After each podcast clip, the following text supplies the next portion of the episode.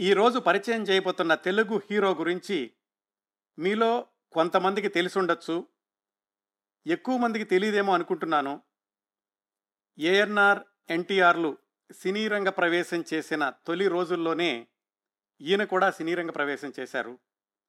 మొట్టమొదటి రోజుల్లో వాళ్ళిద్దరితో పాటుగా అంతకంటే వేగంగా కూడా సినిమాలు చేశారు. ఒకానొక సందర్భంలో అక్కినేని గారిని మించి ఈయనే దూసుకుపోతారు అని కూడా అప్పట్లో కొన్ని పత్రికలు జోసి చెప్పాయి. దానికి కారణం కూడా ఉంది. ఆయన సినీ రంగ ప్రవేశం చేసిన కొత్తలోనే ఐదారేళ్ళలో పదిహేను సినిమాల్లో కథానాయకుడిగా నటించారు. అంతే. ఆయన కెరీర్కి హఠాత్తుగా బ్రేక్ పడి ఆ తర్వాత ఇరవై ఐదు సంవత్సరాల్లో మరొక పదిహేను సినిమాల్లో అతిథి నటుడుగా చిన్న చిన్న పాత్రలతో ఒకటి రెండు నిమిషాలున్నే వేషాలతో సరిపెట్టుకున్నారు. చివరి రోజుల్లో ఆయన ఉపాధి కోసం తాను కాలేజీలో చదువుకున్న గణిత శాస్త్రం సహాయంతో గుర్ర పందాలకు వెళ్ళే వాళ్ళకి గెలుపు గుర్రాల గురించి టిప్స్ ఇస్తుండేవాళ్ళు. చాలాసార్లు మనం లోగడ కార్యక్రమాల్లో చెప్పుకున్నట్లు జీవితం చిత్రమైనది కొందరి సినీ జీవితం విచిత్రమైనది చిత్రాతి చిత్రమైనది. ఆ హీరో పేరు ఉప్పులూరి వీర వెంకట ప్రభాకర రామశర్మ. మళ్ళీ చెప్తాను. ఉప్పులూరి వీర వెంకట ప్రభాకర రామశర్మ. అందరికీ తెలిసిన సినిమా పేరు జస్ట్ రామశర్మ. ఆయన వెండి తెర మీద వెలిగింది పంతొమ్మిది వందల యాభై యాభై ఆరు ఆ ఐదారు సంవత్సరాలు అంతే. ఆ తర్వాత పాతికేళ్ళు అంటే పంతొమ్మిది వందల యాభై ఆరు నుంచి సుమారుగా పంతొమ్మిది వందల ఎనభై ఒకటి ఎనభై రెండు వరకు చెదురుమదురుగా చిన్న చిన్న వేషాలు వేశారు. రామశర్మ గారు తొలి రోజుల్లో అంటే పంతొమ్మిది వందల యాభై ప్రాంతాల్లో నటించిన చాలా చిత్రాలకు ప్రతి సినిమాకి ఒక ప్రత్యేకత ఉంది. ఇన్ని ప్రత్యేకతలున్న సినిమాల్లో నటించినటువంటి హీరో అంత తొందరగా తెల తెరమరుగవడం చాలా ఆశ్చర్యకరంగా ఉంటుంది. చూద్దాం ఆయన జీవన విశే జీవిత విశేషాల్లో తెలుస్తుంది.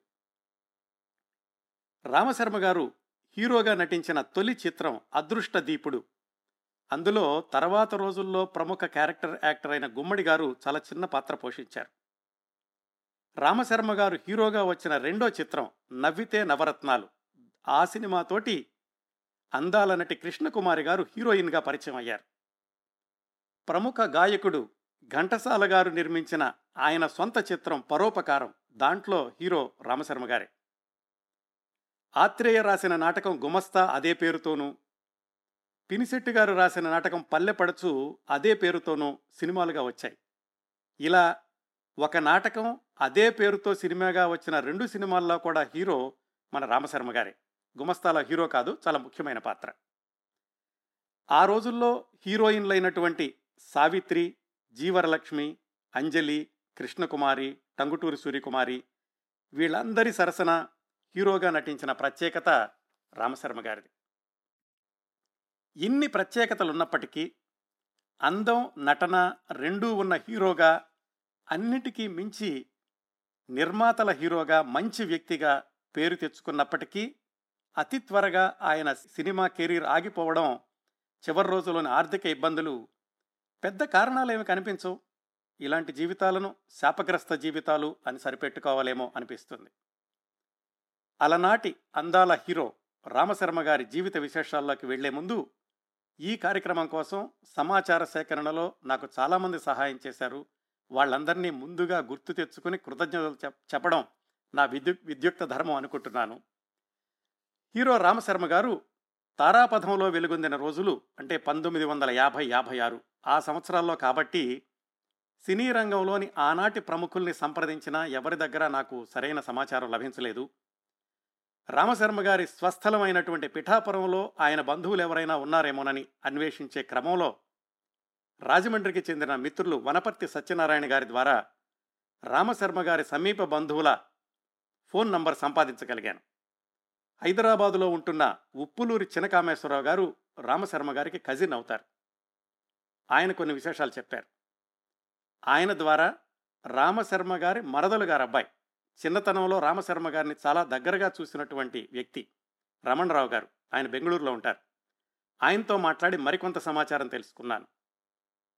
ఎక్కడో రామశర్మ గారి గురించి చదువుతుంటే ఒక చిన్న వాక్యం కనపడింది. రామశర్మ గారికి అప్పట్లోని ప్రముఖ డిటెక్టివ్ నవల రచయిత కొమ్మూరి సాంబశివరావు గారికి స్నేహం ఉండేది అని. ఆ ఒక వాక్యాన్ని పట్టుకుని చెన్నైలో ఉంటున్న కొమ్మూరి సాంబశివరావు గారి అబ్బాయి వెంకట్ గారిని సంప్రదించాను. ఆయన కొంత సమాచారం అందించడమే కాకుండా చెన్నైలోనే ఉంటున్న దేవులపల్లి కృష్ణశాస్త్రి గారి అబ్బాయి బుజ్జాయి గారిని అడిగి మరికొన్న విశేషాలు చెప్పారు. ఎప్పుడో చాలా సంవత్సరాల క్రిందట నేను బాలగంగాధర తిలక్ అమృతం కురిసిన రాత్రి కవి ఆయన గురించి చెప్పినప్పుడు రామశర్మ గారి గురించి కొంచెం గుర్తు చేసుకున్నాం. తిలక్ గారికి రామశర్మ గారికి పరిచయం ఉందన్న విషయం నాకు ఎక్కడో గుర్తుండి లండన్లో ఉంటున్న తిలక్ గారు అబ్బాయి డాక్టర్ సత్యనారాయణమూర్తి గారికి తో సంప్రదించాను.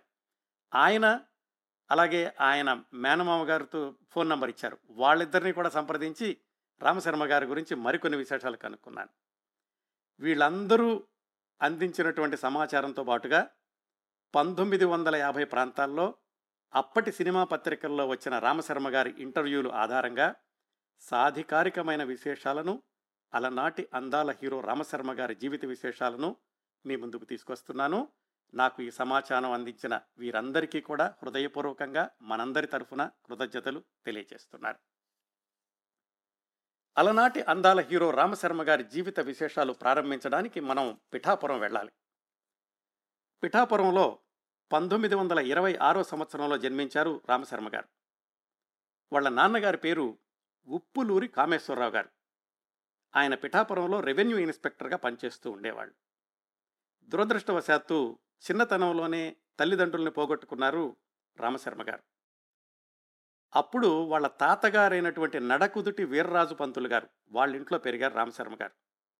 ఈ వీర్రాజు పంతులు గారు విభ్రమ తరంగిణి విమర్శ తరంగిణి అనే పుస్తకాలు రాసి విమర్శ ఆదర్శక అనే బిరుదు కూడా పొంది ఉన్నారు ఆ రోజుల్లో. అలాంటి తాతగారి దగ్గర పెరగడం వల్ల రామశర్మ గారికి సాహిత్యంలో చిన్నప్పటి నుంచే ఆసక్తి ఏర్పడింది. ఇంకొక విషయం ఏమిటంటే రామశర్మ గారి నాన్నగారు చిన్నప్పుడే చనిపోయారు అనుకున్నాం కదా ఆయన దేవులపల్లి కృష్ణశాస్త్రి గారికి మంచి మిత్రులు. అందుకని రామశర్మ గారి తల్లిదండ్రులు చనిపోయాక దేవులపల్లి కృష్ణశాస్త్రి గారు కూడా కొన్ని రోజులు రామశర్మ గారి యొక్క క్షేమ సమాచారాలు చూశారు. బహుశా దేవులపల్లి కృష్ణశాస్త్రి శాస్త్రి గారి సాహచర్యము తాతగారి సాహచర్యంతో రామశర్మ గారికి చిన్నప్పటి నుంచే ఒకవైపు సాహిత్యము మరొక వైపు ఈ క్రియేటివ్ ఆర్ట్స్ వాటి వల్ల వాటి పట్ల కూడా ఆయనకి ఆసక్తి ఏర్పడింది. తర్వాత రోజుల్లో డిటెక్టివ్ రచయిత కొమ్మూరి సాంశీరావు గారితో ఆత్మీయ స్నేహం పెంపొందించడానికి కారణం బహుశా చిన్నప్పట్లో రామశర్మ గారికి ఉన్నటువంటి ఈ సాహిత్య అభిలాష అయ్యుంటుంది అని ఈ సంఘటనలు బట్టి మనకు తెలుస్తుంది. రామశర్మ గారు పిఠాపురం హై స్కూల్లో స్కూల్ ఫైనల్ వరకు చదువుకున్నారు. ఆ తర్వాత వాళ్ళ తాతగారు కాకినాడ పిఆర్ కాలేజీలో ఇంటర్మీడియట్ కి చేర్పించారు. ఇంటర్మీడియట్ అక్కడే బిఏ మ్యాథమెటిక్స్ పూర్తి చేశారు. అక్కడ చదువుతూ ఉండగానే రామశర్మ గారిలో ఉన్నటువంటి ఆర్టిస్ట్ బయటకు వచ్చాడు ఆయనకి సాహిత్యం అంటే చాలా ఆసక్తి చిన్నప్పటి నుంచి అనుకున్నాం కదా అందువల్ల ఆయన సంస్కృతి అనే ఒక నాటకం రాసి ఆ నాటకాన్ని కాలేజీ పిల్లలతో కలిసి వేయించారు. ఆ సంస్కృతి నాటకం అభ్యుదయ భావాలు ఉంటాయి కాకపోతే అప్పట్లో ఉన్నటువంటి ఈ బ్రిటిష్ అధికారులు వాళ్ళు చూసి ఇదేదో విప్లవ నాటకం అని అపోహపడి రామశర్మ గారి గదిలోకి వెళ్ళి దానంతటిని కూడా సెర్చ్ వారెంట్ ఇచ్చి దానంతటిని వెతికారు. ఇలా మన స్కూల్లో నాటకం రాసినటువంటి కుర్రాడి గదికి పోలీసులు వచ్చి వెతికారు అనగానే ఆయన అనుకోకుండానే హీరో అయిపోయారు కాలేజీలో. సినిమాల్లో కాదు నాటకాల్లో కాదు. ఆయన ఈ పోలీసులు ఆయన గదికి వచ్చినందుకు కాను. అలా నాటకాలంటే ఆసక్తి ఏర్పడింది. ఆయన రాసి వెయ్యడంతో బహుశా బయట నాటకాల్లో కూడా ఆయన నటించి ఉంటారనుకుంటున్నారు. తర్వాత ఆయన యొక్క పురోగతిని గమనిస్తే తెలుస్తుంది. అలా బిఏ మ్యాథమెటిక్స్లో పాస్ అయ్యారు బిఏ అయిపోయాక ఏం చేయాలి అని ఆలోచిస్తుండగా ఉద్యోగం చేయాలి గుమస్తాగిరి అవుతుంది. లేదంటే లా కానీ ఏదన్నా చదువుకోవాలి. ఆ రెండిటికంటే కూడా ఆయనలో ఉన్నటువంటి ఆర్టిస్టు ఎక్కువగా బయటకు వచ్చాడు దాంతో రామశర్మ గారు సినిమాటోగ్రఫీ నేర్చుకుందాం అని బొంబాయి వెళ్ళారు. బొంబాయిలో ఫజుల్ బాయ్ ఇన్స్టిట్యూట్ అని ఉంది. అందులో సినిమాటోగ్రఫీ కోర్సులో చేరారు ఆయన. అక్కడ సినిమాటోగ్రఫీ కోర్సు చదువుతూ ఉండగా బొంబాయిలో ఉన్నటువంటి తెలుగు ఆయన బోళ్ళ సుబ్బారావు గారిని ఆయన కెమెరామెన్గా పనిచేస్తున్నారు హిందీ సినిమాలకి. అప్పట్లో తెలుగు సినిమాలు కూడా బొంబాయిలో కొన్ని నిర్మాణం అవుతూ ఉండేవి ఆయనతోటి పరిచయం ఏర్పడింది రామ్ రామ్ శర్మ గారికి. ఆయన చదువుకుంటూ ఉండగా ఈ బోళ్ళ సుబ్బారావు గారు కెమెరామెన్ ఫిలింలో సినిమాల్లో ఉన్నారు కాబట్టి ఆయన అడిగారు. ఏమండి నేను ఇక్కడ చదువుకుంటున్నాను మరి తర్వాత సినిమాల్లో ఎలా ఉంటుంది నేను వస్తే అంటే బాబు నువ్వు ఇక్కడ కెమెరాల గురించి చదువుకుంటున్నావు కానీ సినిమాల్లోకి వచ్చాక ఉండేటటువంటి కెమెరాలు అక్కడ లైటింగ్స్ అక్కడ పనిచేసే విధానం అంతా వేరుగా ఉంటుంది. ఇక్కడ చదివిందంతా అక్కడ ఉపయోగపడుతుంది అనుకోవద్దు. అక్కడ పని చేయాల్సిందంతా ఇక్కడ నేర్పుతారు అనుకోవద్దు అని బొళ్ళ సుబ్బారావు గారు చెప్పారు. దాంతో రామ్ శర్మ గారు మళ్ళీ ఆలోచించారు. అవును నేను మూడు నాలుగు సంవత్సరాలు ఇక్కడ చదువుకోవడం అవసరమా? శుభ్రంగా ఇప్పుడే వెళ్ళిపోయి సినిమాల్లో కెమెరామెన్గా చేరితే బాగుంటుంది కదా అని బొళ్ళ సుబ్బారావు గారిని అడిగారు. ఆయన కూడా నీ ఆలోచన బాగానే ఉందబ్బాయి నువ్వు మరి మద్రాసు వెళ్తానంటే నాకు తెలిసిన వాళ్ళకి చెప్తాను అని అన్నారు బొళ్ళ సుబ్బారావు గారు. సరిగ్గా అదే సమయంలో రామశర్మ గారి మిత్రులు కొంతమంది విజయవాడ నుంచి ఉత్తరం రాశారు.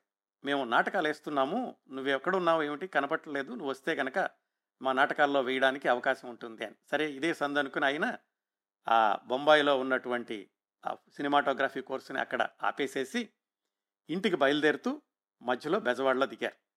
అక్కడ నాటకాలు జరుగుతున్నాయి. మిత్రులు ఉత్తరాలు రాశారు కదా వాళ్ళతో కలిసి ఆయన విప్లవం అనేటటువంటి ఒక నాటకాన్ని వేశారు.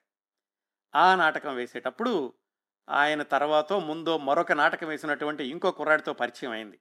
ఆ కుర్రాడే ఎన్టీ రామారావు గారు. ఆ నాటకం తర్వాత ఏలూరులో నాటకాల పోటీలు జరుగుతుంటే గౌతమ బుద్ధ అని ఒక నాటకం వేశారు రామశర్మ గారు. ఈ గౌతమ బుద్ధ నాటకాన్ని దర్శకత్వం చేసింది దైతా గోపాలం గారు. దైతా గోపాలం గారంటే అక్కినే నాగేశ్వరరావు గారు సినిమాల్లోకి వెళ్ళడానికి ముందు ఆయనకు రంగస్థలం మీద సంభాషణ ఉచ్చారణ గురించి శిక్షణ ఇచ్చిన అటువంటి ప్రముఖుడు దైతా గోపాలం గారు. తర్వాత ఆయన కూడా సినిమాల్లో వేశారు. ఆయన దర్శకత్వంలో కొండముది గోపాలరాయ శర్మ అని ఆయన రాసినటువంటి గౌతమ బుద్ధ నాటకాన్ని ఏలూరులో వేసినప్పుడు ఆ పోటీల్లో గౌతమ బుద్ధ నాటకానికి బహుమతులు రావడమే కాకుండా రామశర్మ గారికి చాలా గొప్ప పేరు వచ్చింది. ఆ నాటకాన్ని చూడ్డానికి వచ్చినటువంటి రాజమన్నార్ గారని రామకృష్ణరాజు గారని వీళ్ళందరి పెద్దల దృష్టిలో కూడా పడ్డారు ఆయన. ఆ బహుమతి తీసుకున్నారు. తర్వాత సొంత ఊరు వెళ్ళారు. ఇక అక్కడ నుంచి మద్రాసు వెళ్ళి కెమెరామెన్గా జాయిన్ అవ్వాలి. ఆయన ఎప్పుడు హీరో అవుదామని అనుకోలేదు. ఆయన పిఠాపురంలో ఉండి మద్రాసు ఎప్పుడు వెళదామనే ప్రయత్నాలు చేస్తూ ఉండగా అంతకు ముందే పిఠాపురం నుంచి పంతం చిన్నారావని ఒక ఆయన మద్రాసు వెళ్ళి అక్కడ ఆయన సినిమా తీయడానికి ప్రయత్నాలు చేస్తున్నారు. ఆయన రామశర్మ గారికి కబుర్ చేశాడు. అబ్బాయి నువ్వు వచ్చేసేయి నిన్ను హీరోగా పెట్టి సినిమా తీస్తాను అని. అప్పటి వరకు అసలు సినిమాలో నటిద్దామన్న ఆలోచన లేదు రామశర్మ గారికి. కెమెరామెన్ అవుదామన్నటువంటి ఆలోచన మాత్రమే ఉండేది. సరే ఆయన రమ్మంటున్నారు కదా అని మద్రాసు వెళ్ళారు. నిజానికి రామశర్మ గారు ఆ రోజుల్లో అంటే ఆయనకి ఇరవై నాలుగు ఇరవై ఐదు సంవత్సరాల వయసులో చూడగానే ఆకట్టుకునే విగ్రహం పచ్చటి శరీర ఛాయ ఈ మనిషిని చూడగానే అందగాడు అనడానికి ఎవరూ సందేహించేవాళ్ళు కాదు. అంత హ్యాండ్సమ్గా ఉంటుండేవాళ్ళు రామశర్మ గారు. మద్రాసు వెళ్ళారు ఆ పంతం చిన్నారావు గారు రమ్మన్నారని. మద్రాసు వెళ్ళి రెండు మూడు నెలలు ఉన్నా కానీ ఆయన సినిమా ఎందుకనో కానీ ప్రారంభం కాలేదు. సరే ఎలాగూ మద్రాసులో ఉన్నారు కాబట్టి మిగతా ప్రయత్నాలు కొనసాగించారు. ఆ ప్రయత్నాల్లో రామచంద్రరావు అనేటటువంటి దర్శకుడు పరిచయమై ఆయన నేను మంత్రదండం అనే సినిమా తీస్తున్నాను బాబు. దాంట్లో నీకే హీరో వేషం ఇస్తాను అన్నారు. అది కొంతకాలం జరిగింది. దానిలో కూడా ఈయన వేషం రాలేదు. అదే రోజుల్లో మీర్జాపురం రాజా గారని ఆయన తిలోత్తమ అనే సినిమా తీస్తున్నాను అని దానికి స్క్రీన్ టెస్టు కెమెరా టెస్టు అన్నీ చేశారు. ఆ రెండు సినిమాల్లో కూడా రామశర్మ గారికి వేషం రాలేదు. విచిత్రం ఏమిటంటే ఆ రెండు సినిమాల్లో కూడా హీరో అకిన నాగేశ్వరరావు గారు. ఈ రెండు సినిమాలు కూడా తర్వాత రామశర్మ గారి రెండో సినిమా విడుదలయ్యాక విడుదలైనవి అవి. అది అలా ఉంచితే ఇలాగా మూడు సినిమాల్లో ఆయన ప్రయత్నాలు చేసిన వేషాలు రాకపోవడంతో ఆయన ఇంతకుముందు బహుమతులు తెచ్చుకున్న గౌతమ బుద్ధ నాటకాన్ని మద్రాసులో వేస్తే బాగుంటుంది అనుకున్నారు. ఆ రోజుల్లో ఏమిటంటే సినిమా వాళ్ళ దృష్టిలో పడాలంటే మద్రాసులో ఏదైనా ఒక పెద్ద నాటకం వేసి సినిమా వాళ్ళందరినీ ఆహ్వానిస్తే ఆ వచ్చి చూసిన వాళ్ళు ఇందులో నచ్చినటువంటి నటీనటుల్ని సినిమాల్లోకి తీసుకోవడం అనేది ఒక ఆనవాయితీగా ఉండేది. అంటే వాళ్ళు హీరోలు అవ్వచ్చు చిన్న చిన్న వేషాలు అవ్వచ్చు చాలామంది విషయంలో అది జరిగింది. అందుకని రామశర్మ గారు ఈ గౌతమ బుద్ధ నాటకాన్ని మిత్రులందరినీ పిలిచి వేయడానికని చిత్తూరు నాగయ్య గారి సహాయం అడిగారు. ఈ ప్రయత్నాల్లో ఉండగానే ఆయనకి చిత్తూరు నాగయ్య గారితో పరిచయం ఏర్పడింది. చిత్తూరు నాగయ్య గారు ఆ కురవాడికి సహాయం చేసి ఆయన ఆధ్వర్య అధీనంలో ఉన్నటువంటి వాణిమహల్ని దాంట్లో ఈ గౌతమ బుద్ధ నాటకాన్ని వేసి ఆయనకి తెలిసినటువంటి సినిమా వాళ్ళని కూడా పిలిచారు నాగయ్య గారు. అలా వచ్చి చూసిన వాళ్ళల్లో టీవీఎస్ శర్మ గారని కళాదర్శకుడు ఒక ఆయన ఉన్నారు. ఆయన గౌతమ బుద్ధ పాత్రలో రామశర్మ గారిని చూసి అసలు ఈ కుర్రాన్ని హీరోగా పెట్టి గౌతమ బుద్ధ సినిమా తీస్తేనే ఎలా ఉంటుంది? అని ఆయన ఆలోచించడమే కాకుండా రామశర్మ గారికి చెప్పారు.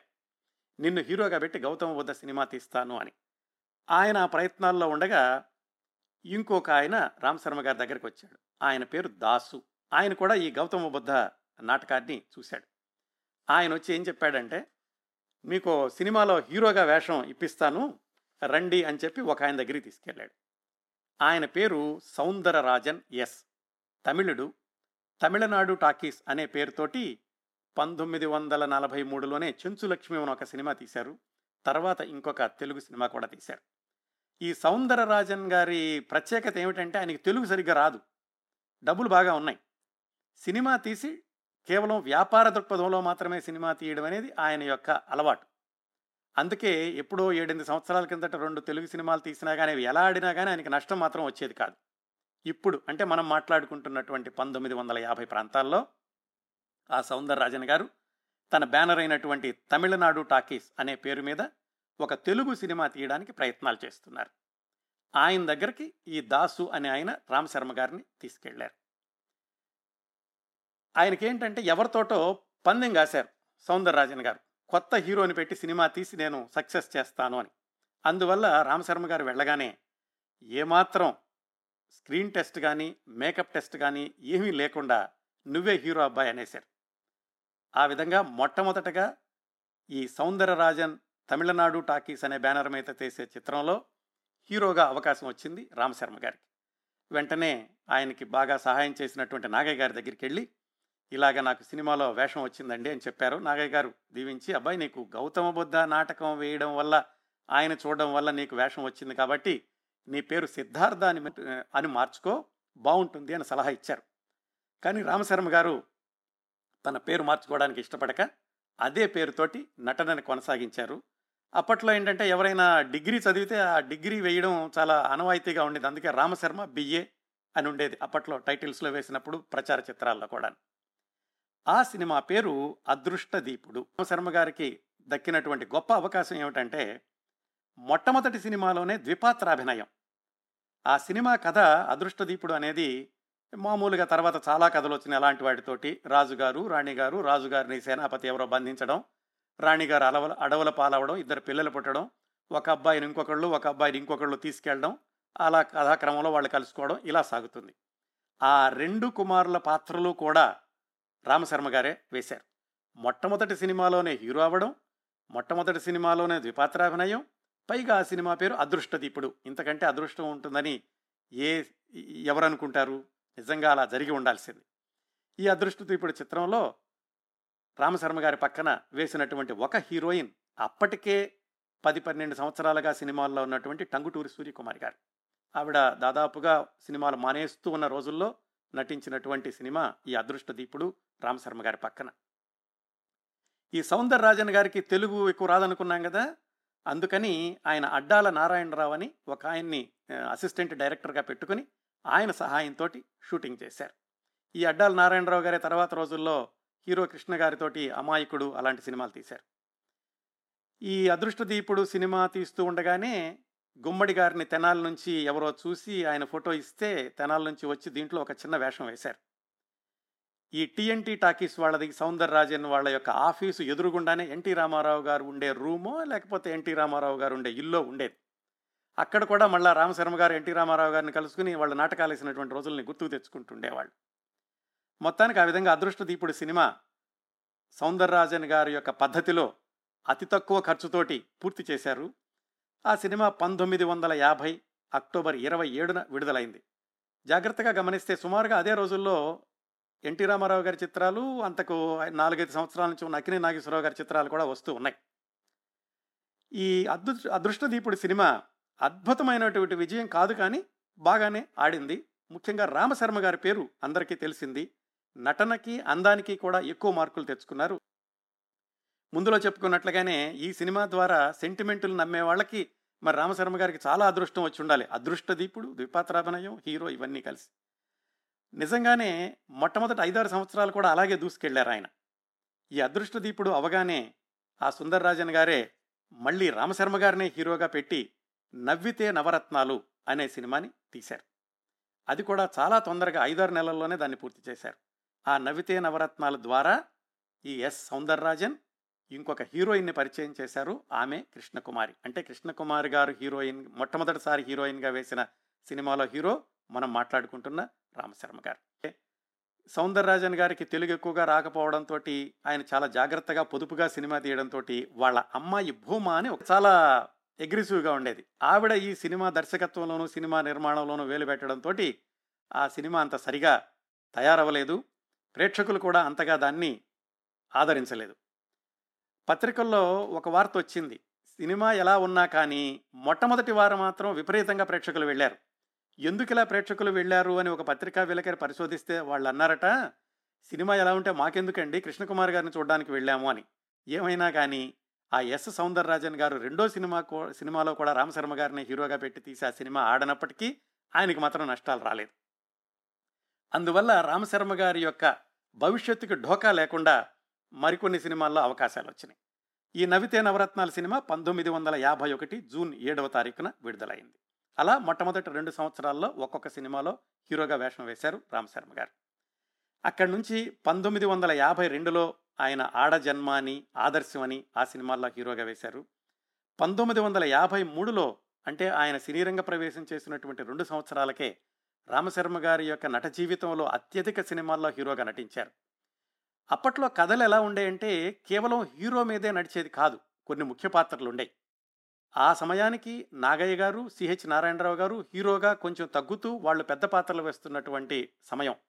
అందుకని చాలా సినిమాల్లో రామశర్మ గారు హీరో అయినప్పటికీ ముఖ్య పాత్రలో నాగయ్య గారు కానీ సిహెచ్ నారాయణరావు కానీ నారాయణరావు గారు కానీ ఉంటూ ఉండేవాళ్ళు. పంతొమ్మిది వందల యాభై మూడులో నాగయ్య గారి సొంత సినిమా నా ఇల్లు అని దాంట్లో హీరో రామశర్మ గారు. అప్పట్లోనే వచ్చింది గుమస్తా అని ఆత్రేయ గారు రా- రాసినటువంటి నాటకం అదే పేరుతోటి. దాంట్లో చాలా చిన్న పాత్ర మొట్టమొదట్లోనే వచ్చి ఆయన చనిపోతారు. కాకపోతే చాలా మంచి పేరు వచ్చింది ఆ సినిమాలో వేసినందుకు. వెంటనే ఘంటసాల గారు సొంతంగా తీసిన సినిమా పరోపకారం దాంట్లో హీరో రామ్ శర్మ గారు. మంజీరేని ఇంకో సినిమాలో వేశారు. ఇవన్నీ కూడా పంతొమ్మిది వందల యాభై మూడులో ఒకే సంవత్సరంలో వచ్చినాయి. నా చెల్లెలు అనే సినిమాలో ఆయన ఒక విలన్ ఛాయలు ఉన్నటువంటి పాత్ర వేశారు. దానికి కూడా మంచి పేరు వచ్చింది. మొట్టమొదటి రోజుల్లో రామశర్మ గారిని ఎక్కువగా ప్రోత్సహించినటువంటి మరొక నటీమణి జీవరలక్ష్మి గారు. ఆవిడ ప్రముఖ పాత్ర వహించినటువంటి సినిమాలు అలాగే ఆవిడ నిర్మాణంలో కొంచెం పాలు పంచుకున్నటువంటి సినిమాలు లక్ష్మి అని ప్రపంచం అని మేనరికం అని ఆ సినిమాల్లో రామశర్మ గారు హీరోగా నటించారు. ఆ తర్వాత రామశర్మ గారు ఇచ్చినటువంటి ఒక ఇచ్చినటువంటి ఒక ఇంటర్వ్యూలో చెప్పుకున్నారు. మొట్టమొదటి రోజుల్లో నన్ను ప్రోత్సహించి నటనలో కానీ వాటిల్లో కానీ నాకు ఎక్కువగా సహాయం చేసింది జీవరలక్ష్మి గారు. ఈ సినిమాలన్నింటిలో కూడా నాకు వేషాలు ఇచ్చినప్పుడు అని ఆయన రాసుకున్నారు. మరొక మంచి సినిమా రామశర్మ గారిని ఇప్పటికీ కూడా గుర్తుపెట్టుకునేలాగా చేసింది బంగారు పాప. అది బిఎన్ రెడ్డి గారి సినిమా పంతొమ్మిది వందల యాభై ఐదులో వచ్చింది. జగ్గయ్య గారు జమున గారు దాంట్లో ప్రధాన పాత్రలు ఒక రకంగా హీరో హీరోయిన్ అనుకున్నప్పటికీ రిలేటివ్గా చూస్తే వాళ్ళు అప్పటికి కొత్త వాళ్ళే రామశర్మ గారు అప్పటికి సినిమాల్లోకి వచ్చి ఐదు సంవత్సరాలు అవుతుంది. అందుకని బంగారు పాప ప్రచారంలో రామశర్మ గారి పేరు కూడా ప్రముఖంగా వినిపిస్తూ ఉండేది. ఆ సినిమా గురించి మనం ఇంతకుముందు పూర్తి స్థాయి కార్యక్రమం చేశాం కూడా మీరు. యూట్యూబ్లోకి వెళ్ళి కిరణ్ ప్రభా స్పేస్ బంగారు పాప అని సెర్చ్ చేస్తే మీకు ఆ సినిమా విశేషాలు వస్తాయి. ఇప్పటికీ కూడా రామశర్మ గారు అనగానే మొట్టమొదటి రెండు సినిమాలు గుర్తు రాకపోయినా బంగారు పాప మాత్రం తప్పనిసరిగా గుర్తొస్తుంది. ఆ బంగారు పాప సినిమాకి చాలా అవార్డులు రివార్డులు కూడా వచ్చినాయి. దాని తర్వాత పంతొమ్మిది వందల యాభై ఆరులో రామశర్మ గారు ఒక హిందీ సినిమాలో కూడా నటించారు. ఆ హిందీ సినిమా ప్రత్యేకత ఏమిటంటే అది ఎన్టీ రామారావు గారు నటించిన రెండు హిందీ సినిమాల్లో అదొకటి. ఆ సినిమా పేరు నయా ఆద్మీ. తెలుగులో సంతోషం అనే ఒక సినిమా వచ్చింది ఎన్టీ రామారావు గారిదే. దాన్ని హిందీలో పునర్నిర్మించారు ఎన్టీ రామారావు గారి హీరోగా. దానిలో కూడా రామశర్మ గారు వేషం వేశారు. ఈ తెలుగు సినిమాలే కాకుండా సమాంతరంగా ఆయన తమిళ చిత్రాల్లో కూడా వేషాలు వేస్తుండేవాళ్ళు ఎన్ వీడు ఇలాంటివి కొన్ని ఉన్నాయి నిజానికి రామశర్మ గారిని తెలుగు నిర్మాతల కంటే కూడా తమిళ నిర్మాతలు ఎక్కువగా ప్రోత్సహించేవాళ్ళు అని అప్పట్లో కొన్ని వార్తల్లో చెప్పారు. ఈ పంతొమ్మిది వందల యాభై నుంచి యాభై ఐదు వరకు రామశర్మ గారి యొక్క వైభవం హీరోగా ఆయనకున్నటువంటి క్రేజ్ ఎలా ఉండేదంటే ఆయనకు ఆ రోజుల్లోనే కొమ్మూరి సాంబశివరావు గారు పరిచయం అయ్యారు డిటెక్టివ్ నవల రచయిత చెప్పుకున్నాం కదా చిన్నప్పటి నుంచి కూడా ఆయనకి సాహిత్యం అంటే చాలా ఆసక్తి అని. బహుశా అందువల్ల ఏమో ఆయన చాలా ఆప్తమిత్రులు అయ్యారు కొమ్మూరి సాంబశివరావు గారి వివాహానికి పంతొమ్మిది వందల యాభై మూడులో వెళ్ళేటప్పుడు ఈయన మధ్యలో ఎక్కడో అనంతపూర్లోనే ఎక్కడో హోటల్లో బస చేస్తే మొత్తం ఆ ఊళ్ళో వాళ్ళందరూ కూడా హోటల్ చుట్టూతా వచ్చేసారు. రామశర్మ గారు వస్తున్నారు చూడాలి చూడాలి అని. అంత క్రేజు ఉంటుండేది ఆయనకి. ఆ రోజుల్లో పత్రికలు కూడా రామశర్మ గారి గురించి చాలా గాసిప్స్ రాస్తూ ఉండేవి అప్పటికే ఆయన వివాహం అయినప్పటికీ రామశర్మ గారికి కృష్ణకుమార్ గారికి వివాహం అవుతుందని రామశర్మ గారు సావిత్రి గారు వివాహం అవుతుందని ఇలా గాసిప్స్ చాలా రాస్తూ ఉండే ఈయన బంగారు పాపలో నటిస్తూ ఉన్నప్పుడే బిఎన్ రెడ్డి గారు ఒకసారి ఆయన రామశర్మ గారు పిఠాపురం వెళుతుంటే అక్కడికి వెళుతున్నారు కదా తణుకులో బాలగంగాధర తిలక్ గారని ఒక కవి ఉన్నారు. ఆయన మద్రాసు వస్తారేమో కనుక్కో ఆయనతో నేను సినిమాకి మాటలు పాటలు రాయిస్తాను అని అడిగారు. ఆయన గురించి పాలగుమి పద్మరాజు గారు చెప్పారు బిఎన్ రెడ్డి గారికి. అలా ఆయన హీరోగా ప్రముఖంగా ఉన్న రోజుల్లోనే పిఠాపురం వెళ్ళినప్పుడు తణుకు వెళ్ళి బాలగంగాధర తిలక్ గారి దగ్గర రెండు మూడు రోజులు ఉండి ఆయన మీరు రండి ఇలా బిఎన్ రెడ్డి గారు నాతో కబురు పంపించారు మీరు వస్తే బాగుంటుంది అంటే తిలక్ గారికి అప్పటికే ఆరోగ్యం బాగుండలేదు పైగా ఆయనకేం పెద్ద డబ్బులు సంపాదించాల్సినటువంటి అవసరం కూడా లేదు. దాంతో ఆయన రానని చెప్పారు. బహుశా ఆయన వెళ్ళుంటే వెండి తెరకి మరొక కవి పరిచయం అయి ఉండేవాళ్ళు బాలగంగాధర తిలక్ గారు అమృతం కురిసిన రాత్రి రాసిన ఆయన ఆయన గురించి కూడా మన పూర్తి స్థాయి కార్యక్రమం ఇంతకుముందు చెప్పుకున్నాం. దానికి సారథి మన హీరో రామశర్మ గారు అయి ఉండేవాళ్ళు. ఇంకా ఆ రోజుల్లో రామశర్మ గారిని అక్కినే నాగేశ్వరరావు గారిని పోలుస్తూ చాలా వ్యాసాలు వచ్చాయి. నా దగ్గర ఒక వ్యాసం ఉంది ఇది పంతొమ్మిది వందల యాభై రెండులో వచ్చింది యథాతథంగా చదువుతాను. ఎంతగా రామశర్మ గారిని ప్రేక్షకులు అభిమానించేవాళ్ళు అలాగే నిర్మాతలు కానీ పాత్రికేయులు కానీ రామశర్మ గారి యొక్క భవిష్యత్తుని ఎలా ఊహించేవాళ్ళు అనడానికి ఈ వ్యాసం చక్కటి సాక్ష్యం. కొత్తగా వచ్చిన తతిమ్మ నటుల కన్నా నాగేశ్వరరావు వదిలివేసిన స్థానాన్ని ఆక్రమించుకునేందుకు రామశర్మ ఏ విధంగా ఎక్కువ యోగ్యుడు అన్న ప్రశ్న రాక మానదు. వ్యక్తిగతంగా నాగేశ్వరరావు గారికి రామశర్మ గారికి చాలా పోలికలు ఉన్నాయి ఆకారంలోనే కాక నైజంలో కూడా. నాగేశ్వరరావుకు సినిమా లోకంలో మంచివాడు అనే పేరు వచ్చింది. అలాగే రామశర్మకు కూడా మంచివాడ మంచివాడనే పేరు వచ్చింది.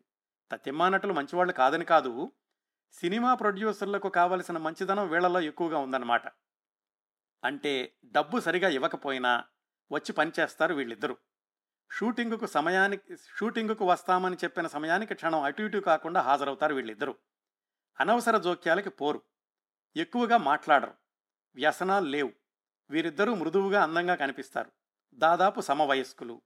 నాగేశ్వరరావు కన్నా బహుశా ఒకటి రెండు అంగుళాలు ఒడ్డు పొడుగు ఉన్నటువంటి వ్యక్తి రామశర్మ.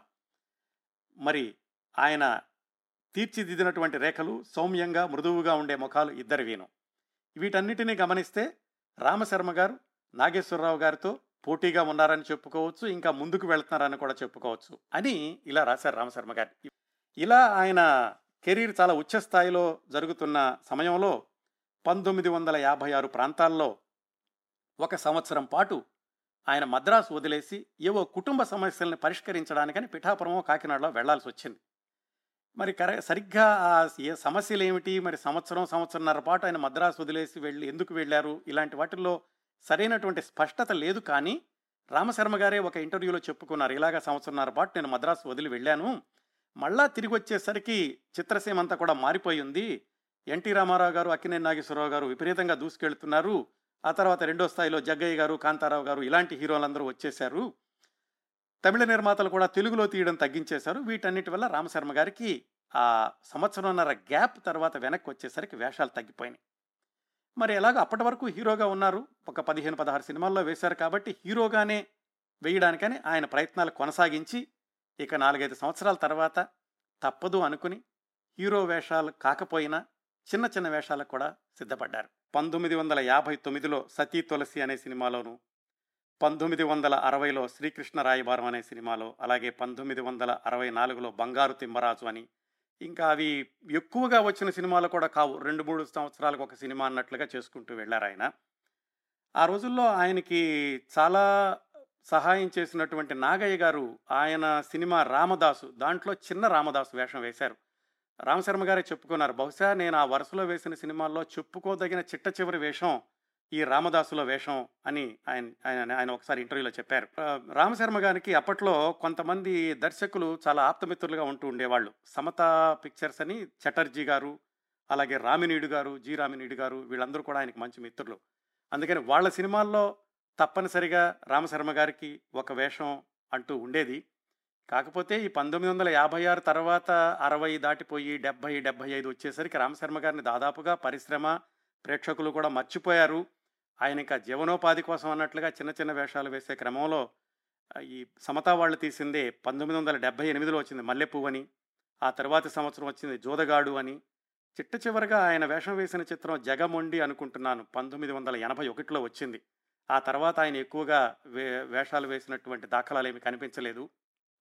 అప్పటికే దాదాపుగా ఆయనకి యాభై సంవత్సరాలు వయసు దాటింది. పంతొమ్మిది వందల డెబ్భై ఆరులో విజయ చిత్ర అనే సినిమా పత్రికలో విఏకే రంగారావు గారు రామశర్మ గారిని ఇంటర్వ్యూ చేసి ఇప్పుడేం చేస్తున్నారు అనే శీర్షికలో రాశారు. దాంట్లో రామశర్మ గారు తన గతాన్నంతటిని గుర్తు చేసుకుంటూ ప్రస్తుతం ఏం చేస్తున్నారు అని అడిగితే గణిత శాస్త్ర పరిజ్ఞానంతో గుర్ర పందాల్లో ఏ గుర్రం గెలుస్తుందో చెప్పేటటువంటి దానిలో ఉన్నానండి అని విఏకే రంగారావు గారికి ఆయన ఇంటర్వ్యూలో చెప్పారు. మనం ఇప్పుడు డేటా మైనింగ్ ఆర్టిఫిషియల్ ఇంటెలిజెన్స్ అనేవి వింటున్నాం కదా.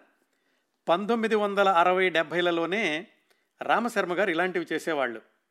రేస్ కోర్సుల్లోని గుర్రాల వివరాలు సేకరించి ఒక్కొక్క గుర్రం ఏ జాతికి చెందింది ఎన్ని పందాల్లో గెలిచింది ఎలా గెలిచింది గెలుపు పందానికి ఓడిన పందాలకి ఎంత వ్యవధి ఉంది ఓడిపోయినప్పుడు ట్రాక్ పరిస్థితులు ఏమిటి ఈ గుర్రం తల్లి యొక్క గెలుపు ఓటముల చరిత్ర ఎలాంటిది ఇలాంటి వివరాలన్నీ సేకరించి తన గణిత శాస్త్ర పరిజ్ఞానంతో డేటా మోడల్స్ తయారు చేసి రాబోయే పందాల్లో ఏ గుర్రం గెలిచే శాతం ఎంత ఓడే శాతం ఎంత ఇంత విశ్లేషణ చేస్తుండేవాళ్ళు రామశర్మ గారు.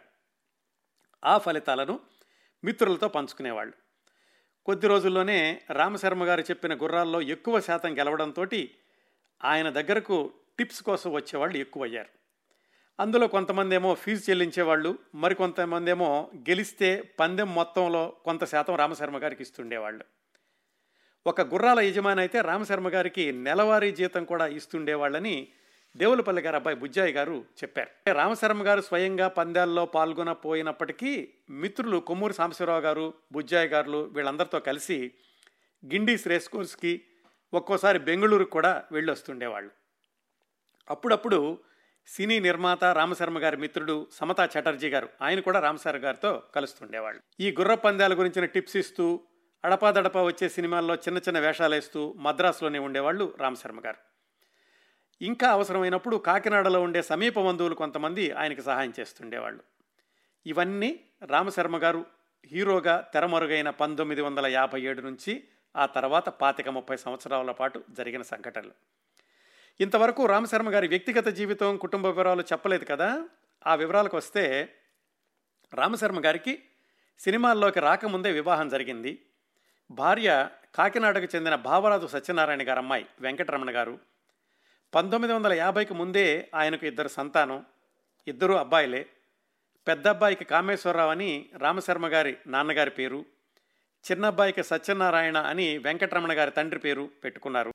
మొట్టమొదట్లో రామశర్మ గారు ఒంటరిగానే మద్రాసు వెళ్ళి సినిమా ప్రయత్నాలు చేశారు. ఒకసారి హీరోగా ఊపు అందుకోగానే కుటుంబాన్ని మద్రాసుకు మార్చారు. హీరోగా వెలుగొందుతున్న రోజుల్లో ఆయన ఖరీదైన కారుల్లో తిరుగుతుండేవాళ్ళు. సినిమాల్లో వేషాలు తగ్గాక ఆయనకు స్థిరమైన ఆదాయం అంటూ లేకపోవడం అవి ఇవి పనులు చేస్తుండడం వీటన్నింటి వల్లనేమో పిల్లల చదువుల మీద అంతగా శ్రద్ధ పెట్టినట్టు కనిపించదు. పిల్లలిద్దరికీ సరిగా చదువు వంటబట్టలేదు. పెద్దబ్బాయి కామేశ్వరరావు కామేష్ అనేవాళ్ళు. ఆయన అక్కడే సినిమా స్టూడియోలో ఏదో విభాగంలో అసిస్టెంట్గా పనిచేస్తుండేవాళ్ళు. వివాహం చేసుకోలేదు. చిన్న అబ్బాయికి కూడా చదువు రాకపోవడంతో సమీప బంధువులు విశాఖపట్నం తీసుకెళ్ళి పెట్రోల్ బంకులోనో ఎక్కడో మేనేజర్గా చిన్న ఉద్యోగం ఇప్పించారు. ఆ మూడు వందల రూపాయల కోసం అంత దూరంలో పనిచేయాలా ఇంటికి వచ్చేసేమని రామశర్మ గారు ఆ చిన్న అబ్బాయిని కూడా మద్రాసుకి రప్పించేసుకున్నారు. పంతొమ్మిది వందల ఎనభై ఒకటి ఎనభై రెండు తర్వాత రామశర్మ గారికి సినిమాల్లో వేషాలు కూడా పూర్తిగా తగ్గిపోయినాయి. మొట్టమొదటి రోజుల్లో ఆయనతో నటించిన గుమ్మడి గారు కృష్ణకుమారి గారు ఇలాంటి వాళ్ళు తారాపథంలో దూసుకెళ్ళిపోతుంటే రామశర్మ గారు మాత్రం అజ్ఞాతంగా అనామకంగా ఉండిపోయారు. ఆ పరిస్థితుల్లో కూడా ఆయన ఎప్పుడూ ఆత్మస్థైర్యాన్ని కోల్పోలేదు హుందాతనాన్ని పోగొట్టుకోలేదు. నిజానికి ఒకప్పటి హీరో సినీ నటుడు అనే భావన కంటే కూడా ఒక ఇంటలెక్చువల్గా ఆయన్ని ఎక్కువగా అభిమానించేవాళ్ళు ఆయన మిత్రులు కూడాను. ఎవరి దగ్గర ఆయన చేయి చాచి అడిగినటువంటి సందర్భాలు అస్సలు లేవు.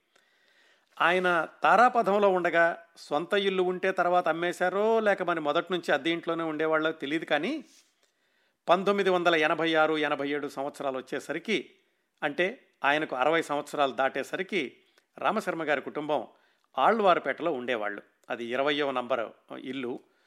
చాలా పోర్షన్లు ఉండే ఆ పెద్ద ఇంట్లో ఒక పోర్షన్లో ఉండేవాళ్ళు.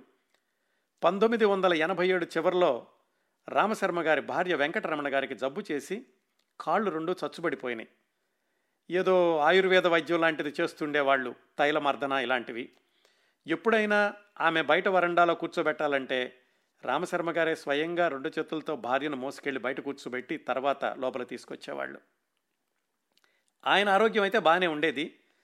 పైకెప్పుడు చెప్పుకోలేదు కానీ బహుశా పిల్లలిద్దరూ కలిసి రాకపోవడం అవివాహితులుగానే ఉండిపోవడం సరైన ఉద్యోగాలు ఏమి లేకపోవడం భార్య అనారోగ్యం ఇవన్నీ కూడా చివరి రోజుల్లో రామశర్మ గారిని కొంగదీసి ఉండాలి. పంతొమ్మిది వందల ఎనభై ఎనిమిది అక్టోబర్ మొదటి వారంలో రామశర్మ గారు మద్రాసులోనే కన్ను మూశారు. ఈ విషయాన్ని రామశర్మ గారి మరదల గారు అబ్బాయి రమణరావు గారు చెప్పారు. కాకినాడ నుంచి బంధువులందరూ కూడా వెళ్ళారు ఆ విషాద సంఘటనకి. ఏ సినిమా పత్రికలోనూ ఏ వార్తాపత్రికలోనూ రామశర్మ గారు మరణించినటువంటి వార్త రాకపోవడం విచిత్రం కాదేమో. ఎందుకంటే సినీ వినాలాకాశంలో వెలిగినప్పుడే వాళ్ళు తారలు నేలకు రాలినప్పుడు కేవలం అభాగ్యులు మాత్రమే. విధి విలాసం కాలమహిమ ఏమిటంటే రామశర్మ గారు మరణించిన కొద్ది నెలలకే పంతొమ్మిది వందల ఎనభై తొమ్మిది ఫిబ్రవరిలో భార్య వెంకటరమణ గారు చనిపోయారు. ఇంకా విషాదం ఆమె మరణించిన ఒకటి రెండు నెలలకే పెద్దబ్బాయి కామేశ్వరరావు గారు కూడా చనిపోవడం. చివరి నెలల్లో ఈ కామేష్ గారికి మధుమేహ వ్యాధితోటి ఆయన మంచానికే అతుకుపోవాల్సి వచ్చింది. ఐదు నెలల వ్యవధిలోనే రామశర్మ గారు భార్య పెద్ద అబ్బాయి మరణించడం బంధుమిత్రులకు జీర్ణించుకోలేని విషాదం అయ్యింది. ఆ మిగిలినటువంటి చిన్న అబ్బాయిని సత్యనారాయణ గారిని బంధువులు ఆంధ్రాకి తీసుకొచ్చి ఒకదో చిన్నపాటి ఉద్యోగం ఇప్పించి వివాహం చేశారు. వాళ్ళకు ఒక అమ్మాయి సంతానం. రెండు వేల రెండు రెండు వేల మూడు ప్రాంతాల్లో రామశర్మ గారి రెండో అబ్బాయి సత్యనారాయణ గారు కూడా మరణించారు. ప్రస్తుతానికి ఆయన భార్య అంటే రామశర్మ గారి రెండో కోడలు తునిలో నివసిస్తున్నట్లు వాళ్ళ అమ్మాయి లక్ష్మి గారు విశాఖపట్నంలో ఉంటున్నట్లు సమాచారం. ఇవండి అలనాటి అందాల నటుడు అనతి కాలంలోనే తెరమరుగైన మంచి నటుడు రామశర్మ గారి జీవిత విశేషాలు. రామశర్మ గారి జీవితాన్ని గమనిస్తే శ్రీశ్రీ గారు రాసిన ఒక కవిత గుర్తొస్తుంది. నిప్పులు చిమ్ముకుంటూ నింగికి నేనెగిరిపోతే నిబిడాశ్చర్యంతో వీరు నెత్తురు కక్కుకుంటూ నేలకు నే రాలిపోతే నిర్దాక్షిణ్యంగా వీరే. తారాపథంలో ఉన్నప్పుడు అందరూ అభిమానిస్తారు అందరూ తారల కోసం ఎగబడతారు. కానీ ఒకసారి ఆ తారాపథం నుంచి కనుమరుగైపోగానే అనామకంగా మిగిలిపోతూ ఉంటారు. రామశర్మ గారి జీవితం దీనికి ఒక ఉదాహరణ.